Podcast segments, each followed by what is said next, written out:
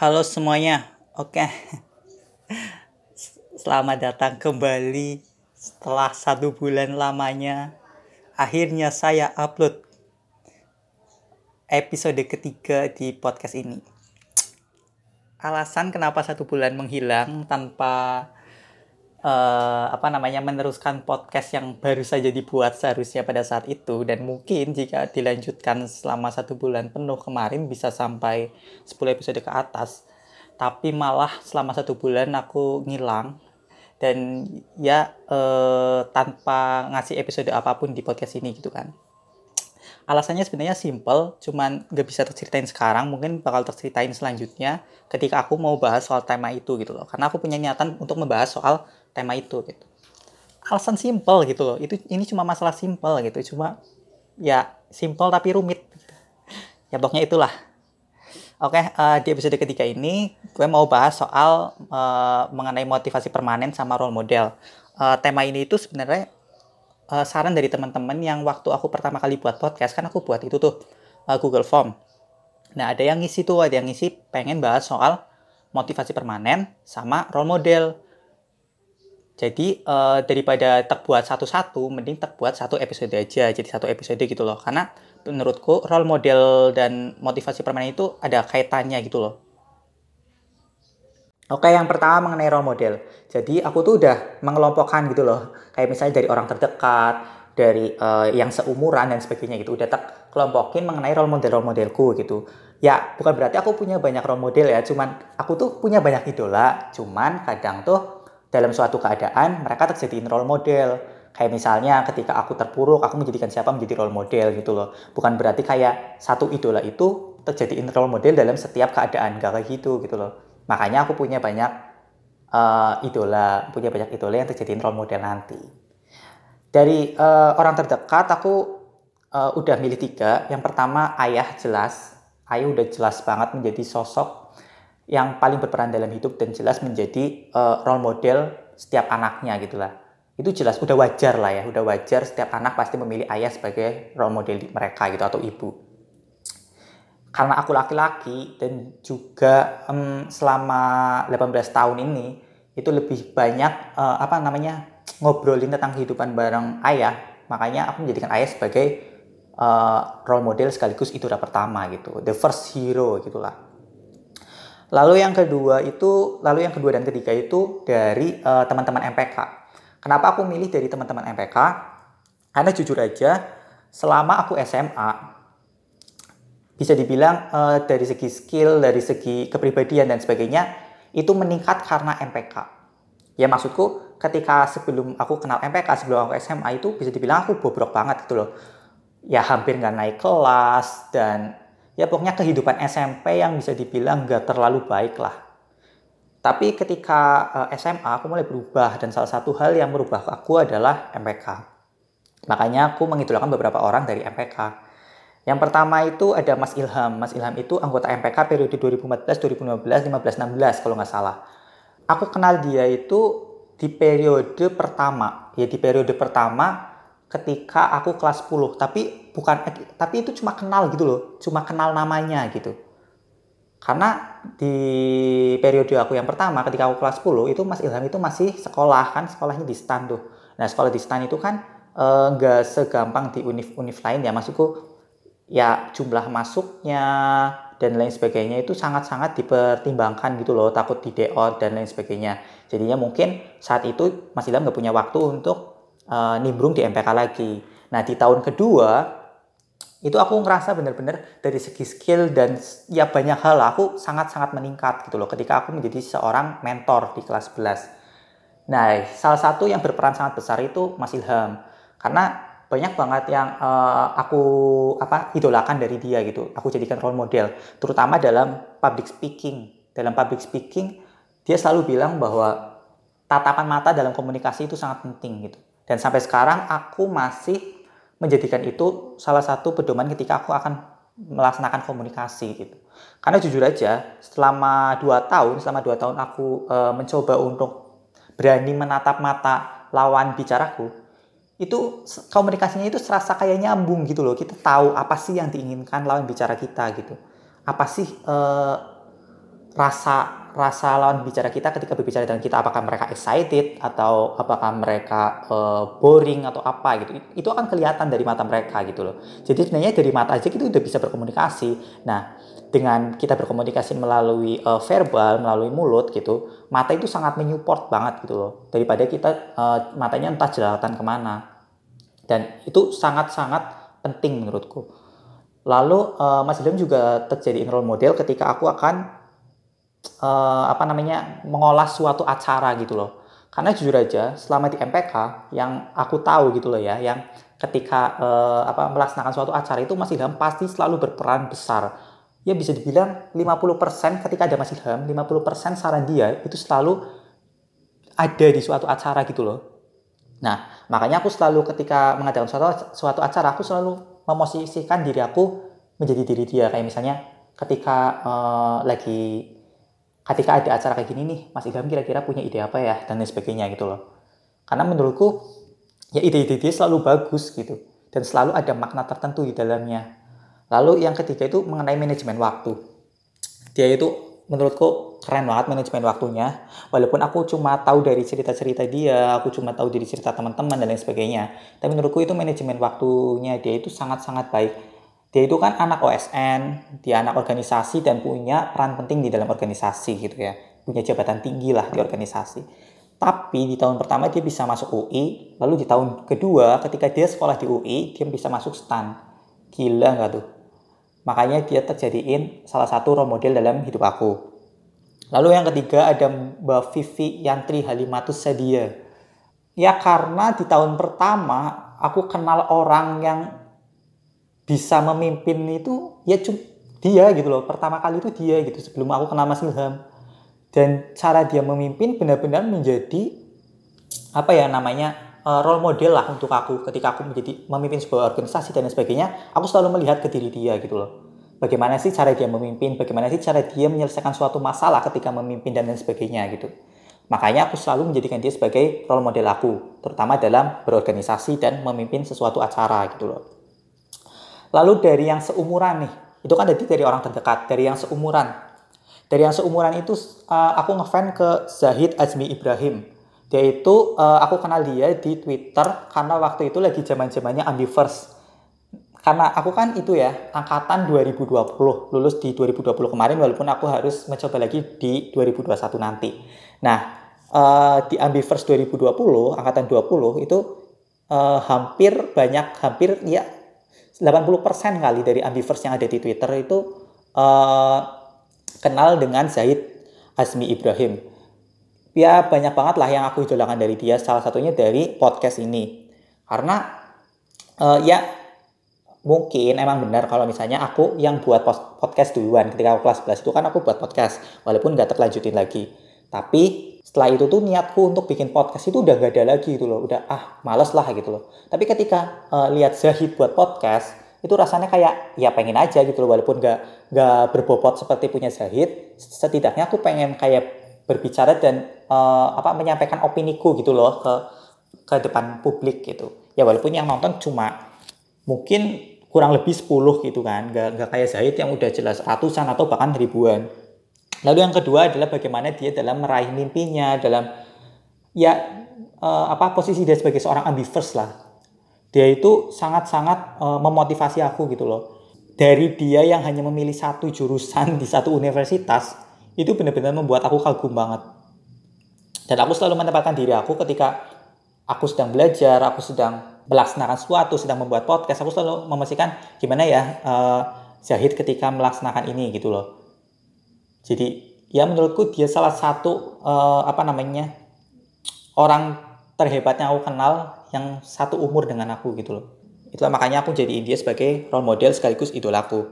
Lalu yang ketiga itu uh, dari artis ya, itu pasti banyak banget yang uh, mengidolakan seorang artis gitu kan ya. Ya sebenarnya aku ada dua sih, cuman ini itu yang kedua itu nanti aja. Yang pertama itu artis sekaligus stand up comedian itu ada uh, Bang Raditya Dika udah menjadi uh, rahasia rahasia umum lah ya aku uh, sangat uh, mengidolakan Raditya Dika dan bahkan buku aku yang Kucing Pesakitan yang menjadi tugas bahasa Indonesia itu juga terinspirasi dari Raditya Dika mulai dari cover terus uh, apa namanya pola ceritanya dan lain sebagainya gitu loh. Bukan berarti aku kayak plagiat ceritanya karena uh, ceritanya itu kan di dalam buku 100% uh, kejadian nyata yang aku alami gitu kan. Cuman dalam segi kayak bercandanya dan lain sebagainya itu hampir-hampir mirip kayak Bang Radit karena ya novel-novelnya kebanyakan yang novel-novel yang kebanyakan aku baca ya jadi novelnya Bang Dika gitu loh. Dan ya banyak lah yang menyebabkan aku ngefans atau apa namanya menjadikan dia sebagai role model cara dia uh, hidup minimalis dan lain sebagainya itu benar-benar menjadikan diri aku kayak aku pengen nih aku pengen menep, uh, apa kayak diri dia gitu kayak bang Dika gitu ya walaupun mungkin nggak bisa persis kayak dia setidaknya beberapa uh, cara hidup dia bisa aku contoh. Bukan kayaknya ya kalau kayaknya Bang Dika tahu udah wow sekali. Ya amin amin kayak dia. Cuman cara hidup dia yang minimalis itu sangat-sangat minimalis dan bodoh amat. Minimalis dan bodoh amat itu sangat-sangat uh, mempengaruhi hidup gue banget mungkin buat teman-teman yang kenal aku itu sangat tahu bahwa aku itu seorang yang uh, simple dan sangat bodoh amat mengenai suatu masalah gitu loh. Lalu dari anime oke okay, wibu dasar wibu bau bawang enggak enggak enggak. Ini dari anime. Mungkin uh, banyak teman-teman yang dengar ini pada kayak apaan sih kok role modelnya dari anime dan lain sebagainya gitu ya tapi menurutku uh, tokoh yang aku idolakan ini adalah salah satu tokoh yang bisa dibilang sangat berpengaruh lah buat hidupku. Yaitu adalah Monkey di Luffy. Oke okay lah mungkin di Luffy itu uh, punya privilege yang sangat wow. Dia anak seorang uh, ketua revolusioner. Dia so, apa namanya cucu dari admiral angkatan laut. Terus dia teman dari kaisar lautan dan sebagainya gitu loh tapi dia nggak pernah uh, sekalipun menyerah dengan mimpinya yaitu mimpi menjadi raja bajak laut. Dari dia yang awalnya itu uh, apa namanya?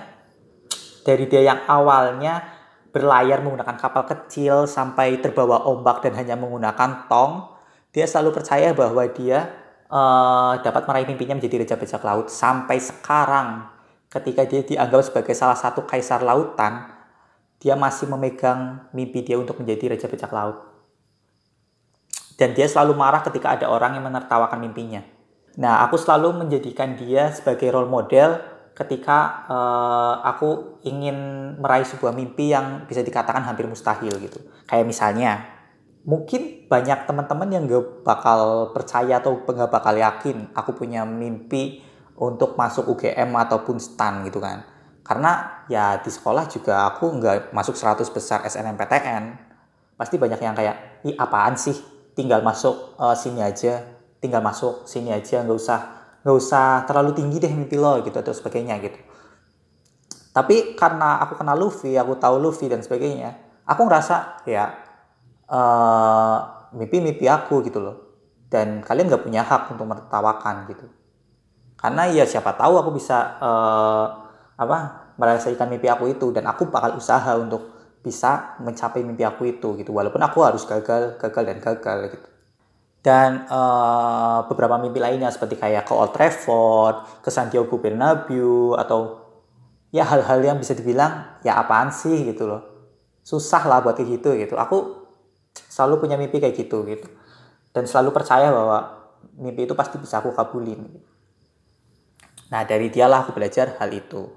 Lalu uh, mengenai kerja keras, mengenai kerja keras jelas banget aku uh, menempatkan Cristiano Ronaldo sebagai role model ketika aku ingin bekerja keras. Ya siapa sih yang nggak kenal dia? Dia seorang pekerja keras alami. dia itu uh, dapat Ballon d'Or di tahun 2008. Terus ketika 2009 sampai 13 kalau nggak salah, sampai 12 itu dia kalah sama Lionel Messi, sama Lionel Messi. Jadi dia itu baru dapat satu, Messi udah dapat empat. Kalau orang yang tidak bekerja keras itu pasti ketika udah kalah sampai 4 tahun berturut-turut bakal nyerah gitu kan. Tapi dia enggak. Dia selalu bekerja keras, dia selalu berusaha untuk bisa mengalahkan Lionel Messi sampai 2013, 14, terus eh, 16, 17, 18 itu dia dapat Ballon d'Or. Walaupun sekarang masih kalah sama Lionel Messi, yang mana Lionel Messi mendapatkan 6, dia cuma mendapatkan 5, tapi uh, menurutku dia salah satu orang pekerja keras yang perlu diapresiasi. Karena ya Lionel Messi punya banyak privilege dari uh, bakat dia gitu bakat alami walaupun dia punya kekurangan kayak tinggi, uh, tinggi badan dia gitu. Tapi dia itu punya visi gitu loh punya visi yang lebih dari dari Cristiano Ronaldo. Jadi menurutku dalam bekerja keras aku sangat melihat dia gitulah lalu yang kedua ada Lalisa Manowan mungkin banyak banget ya kayak kaget gitu ya ketika aku mengidolakan seorang uh, K-pop artis gitu ya. Itu sebenarnya bukan K-pop artis loh. Dia dari Thailand. Aku masih anti Korea tapi aku suka Thailand. Yaitu ada Lalisa Manowa nggak ada dia itu uh, personil Blackpink dia yang uh, menamani di masa satu bulan kemarin. Karena aku kenal dia di uh, aku pertama kali tahu dia itu di MV Ice Cream. Dia itu uh, nge-rap tuh nge-rap. Terus aku kayak tertarik. Terus aku lihat di YouTube ada dokumentari.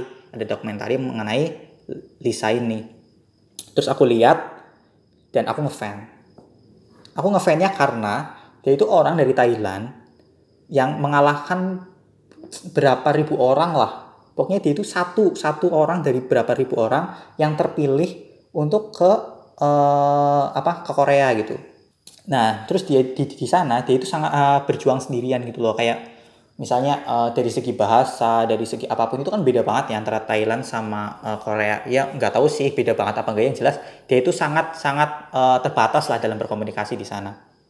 Tapi dia selalu berusaha, dia selalu uh, apa namanya semangat lah dalam menjalankan uh, apa yang telah diimpi-impikan gitu loh. Nggak pernah menyerah sedikit pun. Sampai saat ini dia menjadi salah satu uh, artis K-pop dengan followers terbanyak di Instagram gitu loh. Dan banyak pencapaian-pencapaian dia yang luar biasa. Salah satunya uh, di lagu yang How you Like That dan Ice Cream itu menurutku salah satu rap terbaiknya Lisa sih ya walaupun ada yang sebelum-sebelumnya sebelum comeback itu ada yang terbaik tapi menurutku dua itu itu salah satu yang wow banget. Karena ya aku baru kenalnya itu sih. Nah itu beberapa role model yang aku pilih. Oke yang kedua itu ada motivasi permanen. Jadi uh, selama satu bulan kemarin itu kan selama satu bulan kemarin kan aku bisa dibilang berhenti tuh. Akhirnya sekarang comeback untuk episode ketiga. Wis bahasanya comeback katanya terus uh, aku kan bingung tuh aku bingung aku mau bahas apa ya kira-kira gitu. Terus aku tanya ke sahabatku aku tanya kira kira-kira aku mau bahas apa ya buat episode ketiga nanti itu buat comeback comebackku gitu. Sambil aku kasih uh, daftar saran dari teman-teman yang udah ngasih di awal gitu loh. Yang waktu aku pertama bikin podcast itu kan aku kayak kasih Google Form tuh buat teman-teman untuk kasih saran episode-episode selanjutnya terus ada yang kasih saran mengenai motivasi permanen terus sahabatku bilang motivasi permanen itu motivasi permanen aja gimana gitu loh Terus aku bilang, ya menarik sih gitu. Terus, tapi e, dari dia itu menggarisbawahi bahwa gimana kalau misalnya e, apa namanya orang tua itu dikesampingkan dulu gitu. Karena ya e, udah pasti gitu kan ya motivasi permanen kita itu pasti orang tua kita itu hidup ya pengen bagian orang tua dan sebagainya gitu kan. Jadi itu dikesampingkan dulu deh. Gitu. Karena ya ya ya boring banget kalau misalnya kita bahas tentang motivasi permanen orang tua gitu kan karena itu udah pasti gitu loh jadi uh, aku pengen kasih opiniku mengenai uh, motivasi motivasi permanen yang mengesampingkan orang tua gitu jadi yang pertama itu uh, untuk motivasi permanen menurutku kita harus punya tujuan hidup kita harus punya tujuan hidup kita itu hidup harus kayak gimana sih gitu? Apakah kita itu harus hidup untuk berguna untuk orang lain atau kita itu hidup mau ngapain sih gitu loh? Nah menurutku tujuan hidupku itu aku harus menjadi orang yang berguna untuk orang lain. Aku harus menjadi orang yang ya setidaknya bisa membantu orang lain lah gitu loh. Kayak misalnya dengan podcast ini mungkin ada segelintir orang kayak satu atau dua orang yang ngerasa kayak wah aku dengar opini dari uh, Sadam ngerasa kayak tercerahkan nih gitu. Walaupun ya hanya satu persen tercerahkannya gitu loh. Namun setidaknya uh, aku udah kasih bantuan lah sedikit gitu. Ya walaupun podcast ini isinya ngelantur kanan kiri tapi ya setidaknya aku inginlah membantu orang lain gitu.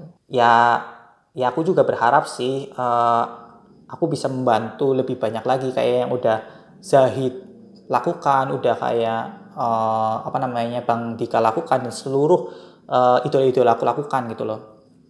Cuman sekarang belum saatnya. Aku belum memiliki uh, memiliki apa namanya kekuatan lah untuk bisa uh, melakukan hal itu. Mungkin nanti. Tapi aku ingin menjadi orang yang berguna untuk orang lain. Itulah salah satu tujuan hidupku.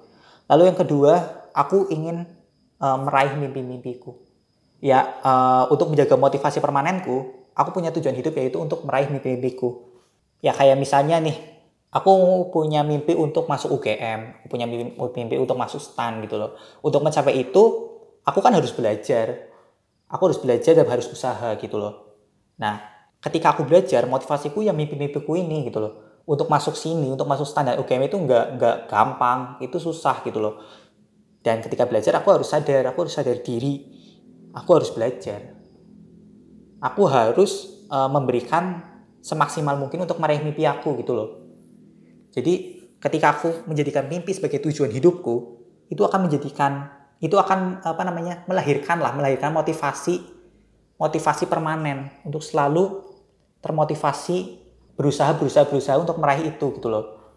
Terus uh, mengenai tujuan mengenai tujuan hidup aku juga membuat kayak di Word itu di Microsoft Word aku buat 100 alasan hidup gitu loh itu sebenarnya aku terinspirasi dari uh, salah satu ambivers juga di Twitter yaitu ada Hana Riza.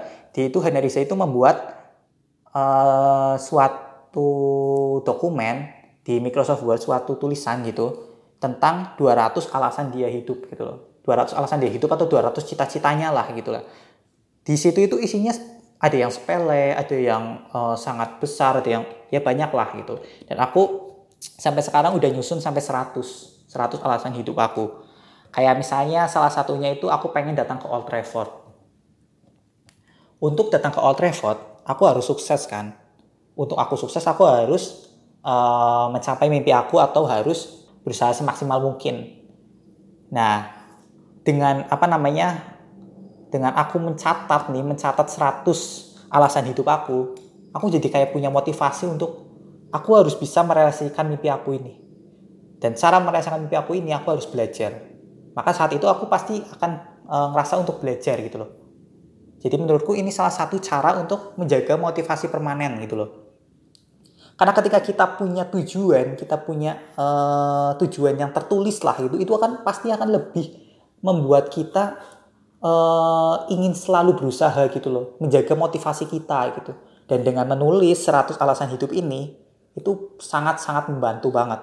Ya walaupun di 100 alasan hidup ini tuh ada yang sepele banget kayak misalnya uh, buat podcast bareng teman-teman MPK gitu loh. Karena ya kita nggak mungkin kan punya mimpi sebanyak itu sebanyak itu yang besar-besar gitu loh. Pasti ada beberapa mimpi yang kecil-kecil gitu. Tapi dengan kita menempatkan mimpi-mimpi yang kecil itu itu akan memancing kita untuk menyelesaikan 100 alasan hidup itu gitu loh. Kayak misalnya nih aku punya 100 alasan hidup kalau mimpinya uh, alasan hidup itu udah aku selesaikan, aku coret coret coret coret, coret tuh.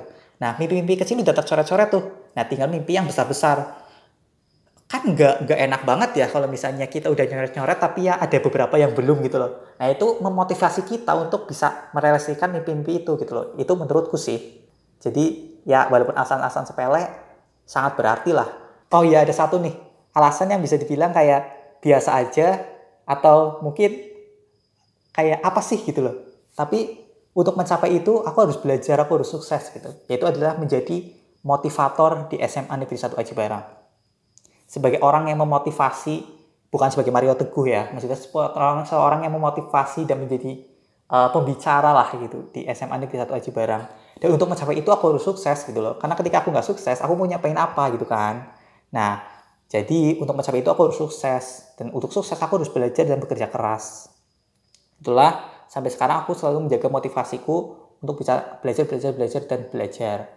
Ya walaupun kadang ada malasnya juga, tapi kan setidaknya setiap hari aku selalu punya motivasi untuk bisa belajar ketika aku melihat 100 alasan hidup yang udah aku tulis gitu. Terus uh, mungkin teman-teman ada yang tanya gini kan, kalau tiba-tiba suntuk gimana gitu kan namanya manusia pasti ada kalanya tiba-tiba suntuk, tiba-tiba malas, tiba-tiba mager dan sebagainya gitu kan. Nah, menurutku untuk mengatasi eh, hal-hal kayak gini itu ada empat cara.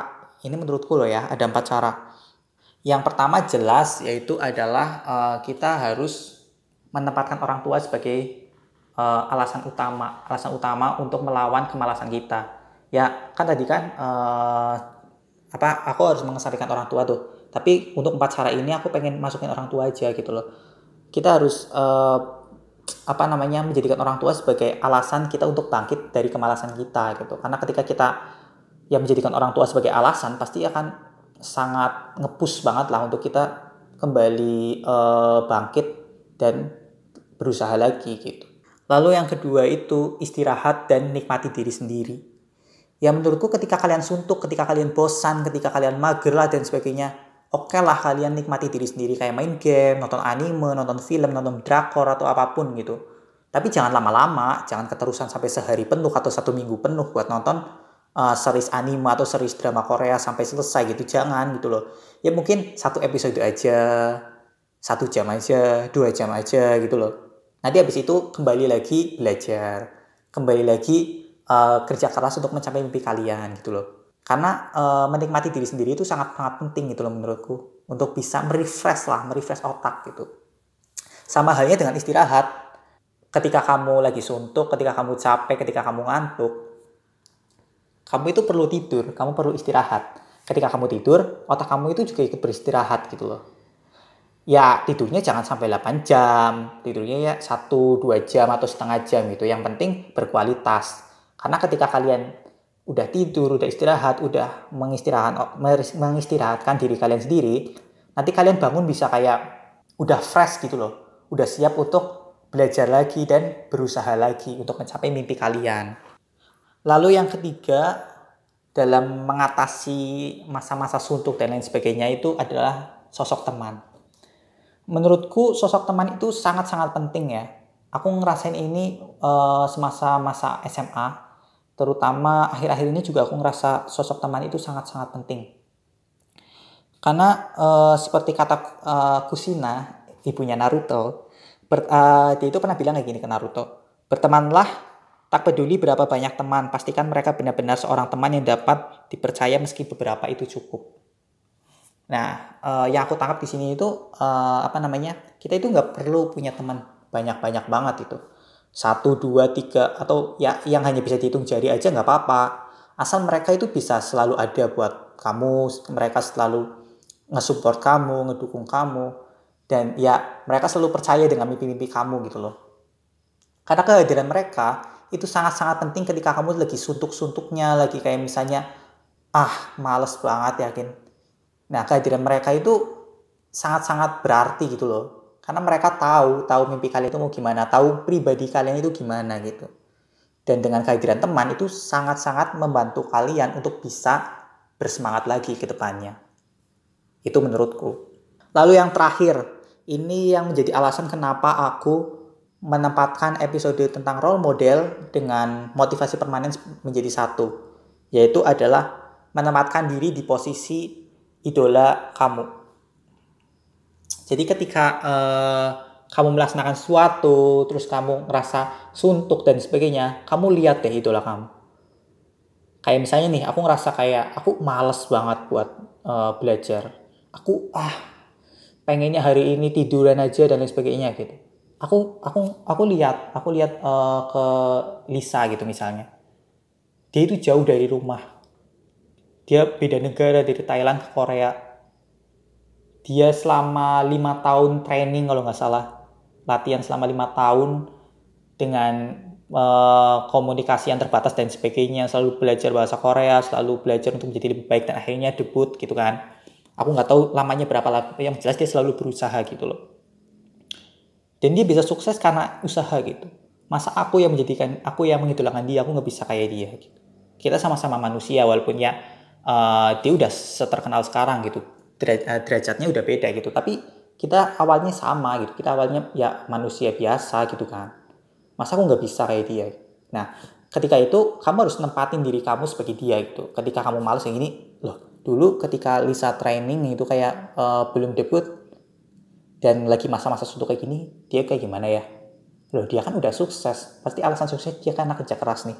Oh berarti aku harus bangun dari uh, kemalasan aku dan kembali bekerja keras untuk bisa sukses kayak dia gitu loh. Jadi kayak gitu loh, uh, selalu tempatin diri kamu ketika kamu suntuk di posisi idola kamu. Kira-kira uh, ketika aku males belajar, Zahid ngapain ya? Ketika aku males buat bikin podcast, Zahid ngapain ya gitu. Jadi aku selalu menempatkan uh, idola-idola aku di posisi aku gitu loh dan itu itu sangat sangat sangat penting. Ya udah gitu aja sih mengenai uh, motivasi permanen sama role model. Dan maaf banget misalnya kalau uh, opini aku sama itu masih belibet atau misalnya kayak pen, penataan katanya itu masih kurang baik karena ya udah satu bulan ini nggak ngomong kayak gini nggak kasih opini tuh jadinya kaku banget gitu loh. Jadi harap maklum teman-teman. Dan terima kasih buat pendengar pendengar-pendengar podcast hari ini karena ya uh, didengar oleh kalian sangat-sangat berarti sih buat aku. Dan oh ya uh, pesan untuk teman aku, salah satu sahabatku, teman kecil aku, semangat untuk ujiannya hari ini. Kasih yang terbaik dan semoga hasilnya memuaskan. Oke, uh, terima kasih. Assalamualaikum warahmatullahi wabarakatuh.